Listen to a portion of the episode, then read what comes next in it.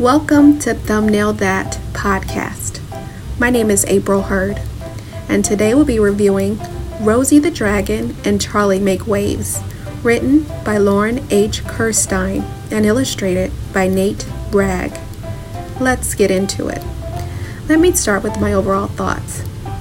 As we bid summer adieu, there's still time for one more splash with this heartwarming book of friendship and patience.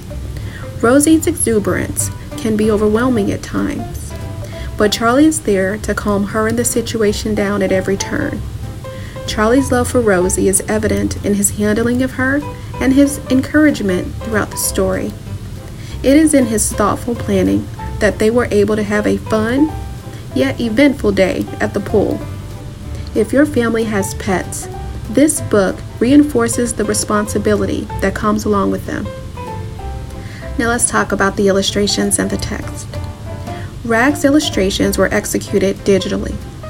His eye for detail caught my attention with his execution of Charlie's faded edges hairstyle, commonly referred to as a temp fade.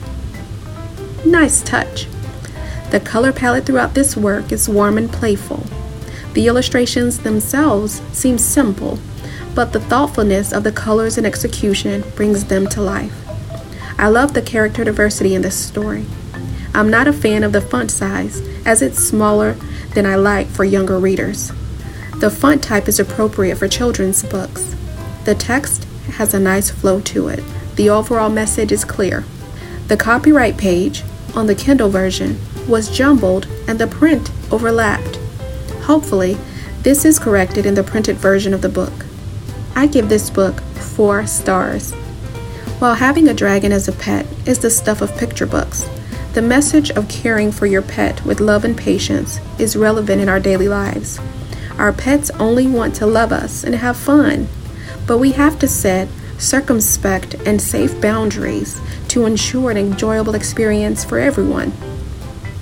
This is Kerstein's debut picture book.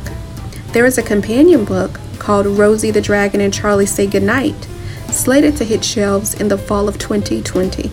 I'll link the author's website in the show notes. If you've enjoyed my review and would like to be first in line for upcoming content, subscribe to my podcast on your favorite listening app.